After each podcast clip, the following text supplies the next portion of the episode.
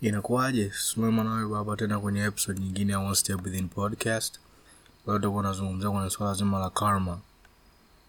Au namna ambayo matokeo ambayo unapata baada ya kutoa kitu duniani kwa mfumo wa tabia nzuri au tabia nini? Tabia mbaya. Tutakuwa naelezana kwenye hiyo concept mpya ambayo ni ngeni hapa moja kuizungumzia tutaweza kuzungumzia nini faida zake na nini hasara zake pale inapokuja kwenye kufanya jambo kwa watu. Sana sana kwa watu wanaokuzunguka na wengine ambao hawajui nini madhara yake na nini faida zake kama unafanya hivi vitu. Kwa kwenye hii topic. Sasa kwa kipindi cha muda mrefu tumeanza kuona kuwa watu aina tofauti tofauti kulingana na malezi ambayo wamelelewa mfumo mzima namna anavyoweza kuwasiliana na dunia imeweza kutofautiana kwa watu wengi.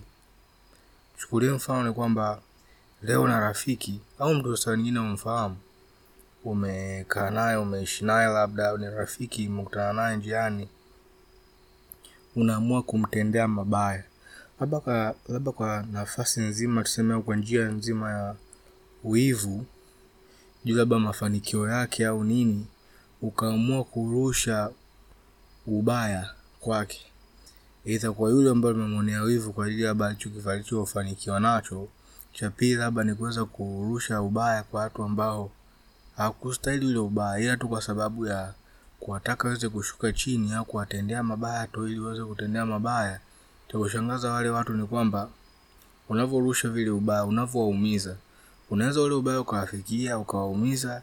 Ila kama ilivyo kama ilivyo kwenye topic ya leo ni kwamba karma kama karma au matokeo unaopata baada ya kile kitu ambacho umekitupa duniani.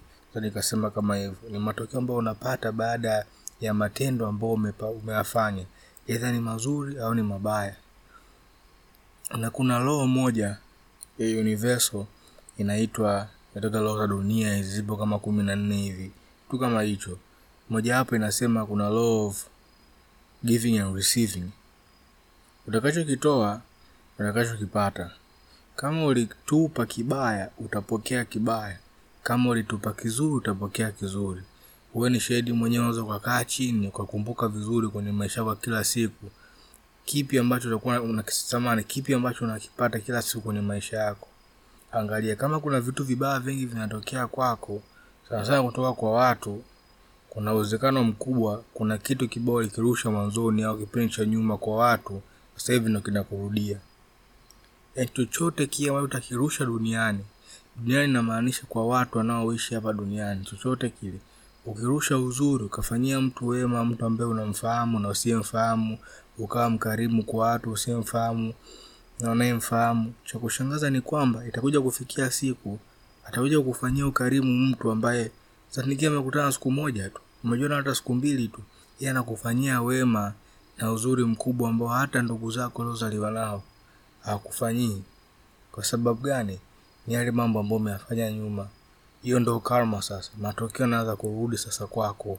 Kulingana na zile nini? Kulingana na matokeo ambayo unaweza kuyafanya yeye mwenyewe au mambo ambayo unaweza kuyafanya mwenyewe kipindi cha nyuma.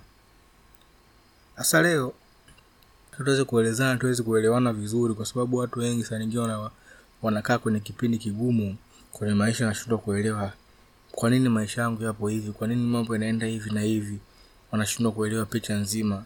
So kama nia nzima ya hii podcast ni kuweza kuelezana mambo mazuri ili kuweza kutujenga ili tuweze kufika ile sehemu ambayo nataji kufika ambao ni sehemu nzuri ambayo kila mtu anahitaji.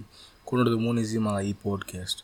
Takavyozidi kujifunza takavyozidi kuwa na vitu kichwani ambavyo najua vitakuwa na msaada kwa wenzangu utakuwa na vitoa hapa.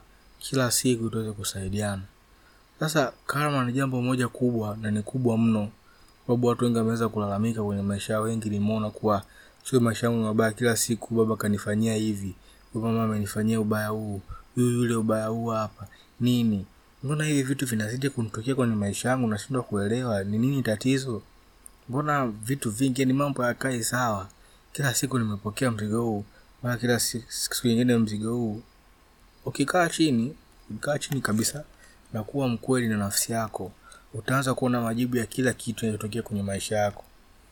Hakuna jambo ambalo linakuja kwenye maisha yako kwa bahati mbaya. Hakuna hata moja. Kila kitu inakuja kulingana na matokeo ambayo umeweza kuyajenga mwenyewe. Sawa sasa nitakuelezea ni, namna gani kwenye hili swala zima la nini? La karma. Kuna uwezekano unaweza kaa ume kila siku kwenye maisha yako ni labda ni shida. Sawa. Na kama tulivyoweza kuzungumzia kwa siku nyingine tulizungumzia shida vizuri leo kwanza ukaangalia kwenye moja ya episode ambazo nishazi upload hapa utasikiliza kwenye swala zima la shida na jinsi inavyokuwa na namna utakavyoweza kujifunza kwenye shida. Maana naweza kuelezea kuwa shida sio msiba shida ni mwalimu shida inakuja kwa njia moja tu. Samani kwa njia mbili aweza kuandae kukujenga kuwa vizuri kwa kile unachotegemea kupokea ambacho mbele, kipo mbeleni na njia ya pili inakuja kama mwalimu kuweza kukuonyesha kipi ulichokosea na kipi unahitaji kufanyaje kurekebisha. Baada kuzungumzia hiyo sasa kwenye karma nashangaa mtu mwambia sule mimi watu wengi wananisema vibaya wanakaa hivi ubaya ujuzi hapa ni mrendoa jambo la ajabu nashindwa kuelewa. Sasa huyu jamaa hata simfahamu. Au saa nyingine namjua tumeishi vizuri tu ile imetokea moja mbili tatu. Sasa kuna njia mbili.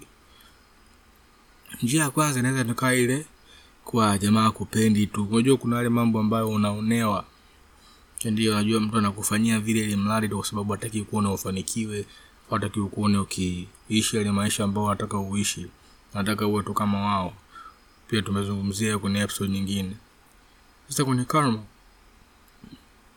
ubaya kama tuseme labda umeweza kuiba. Umeiba sana.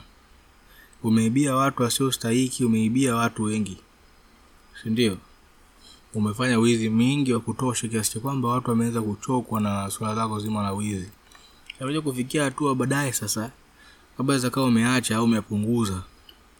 Cha kushangaza ni kwamba pale nyumbani kwako labda unapoishi utasema labda umefikia hatua umekuwa na familia. Familia ambayo inakutegemea na kila kitu.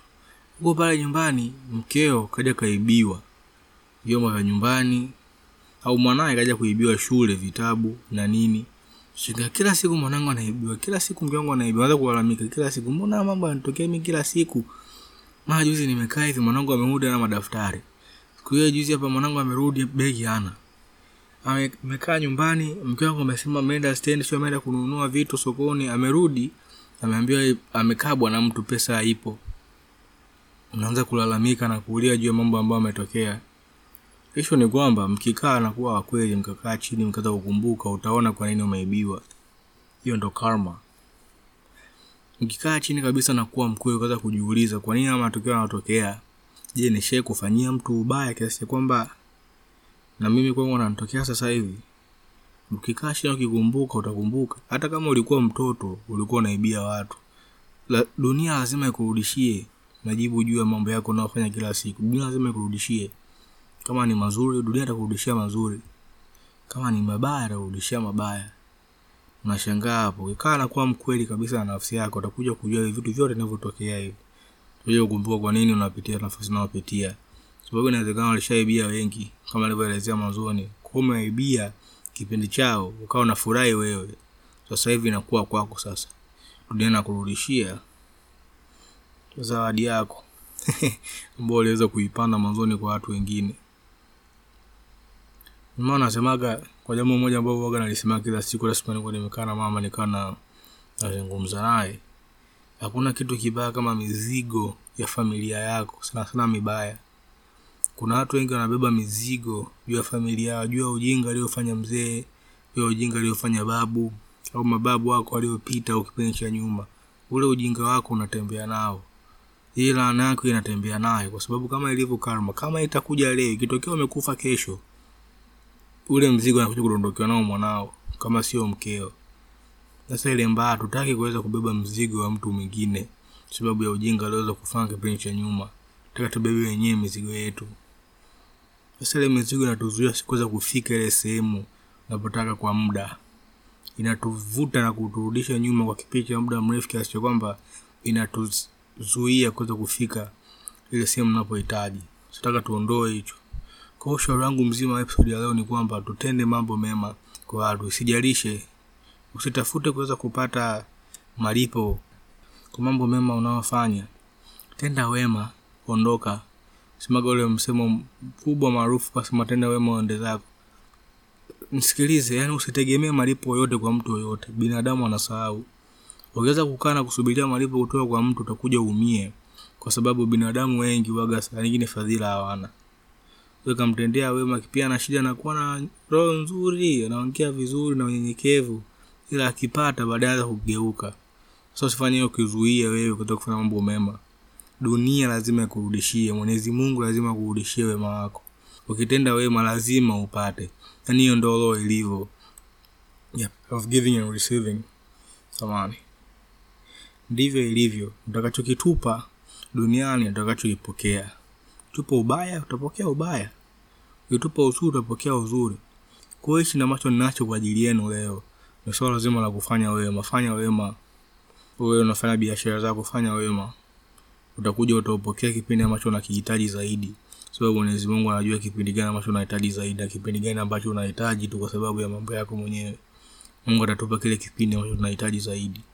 Kwa hicho ndo kitu ambacho nataka nizungumze na nyie leo na sio zaidi. Kwao mi ni swema na tazungumza tena kwenye episode ijayo tazungumza zaidi juu ya topic nyingine. Mpaka siku nyingine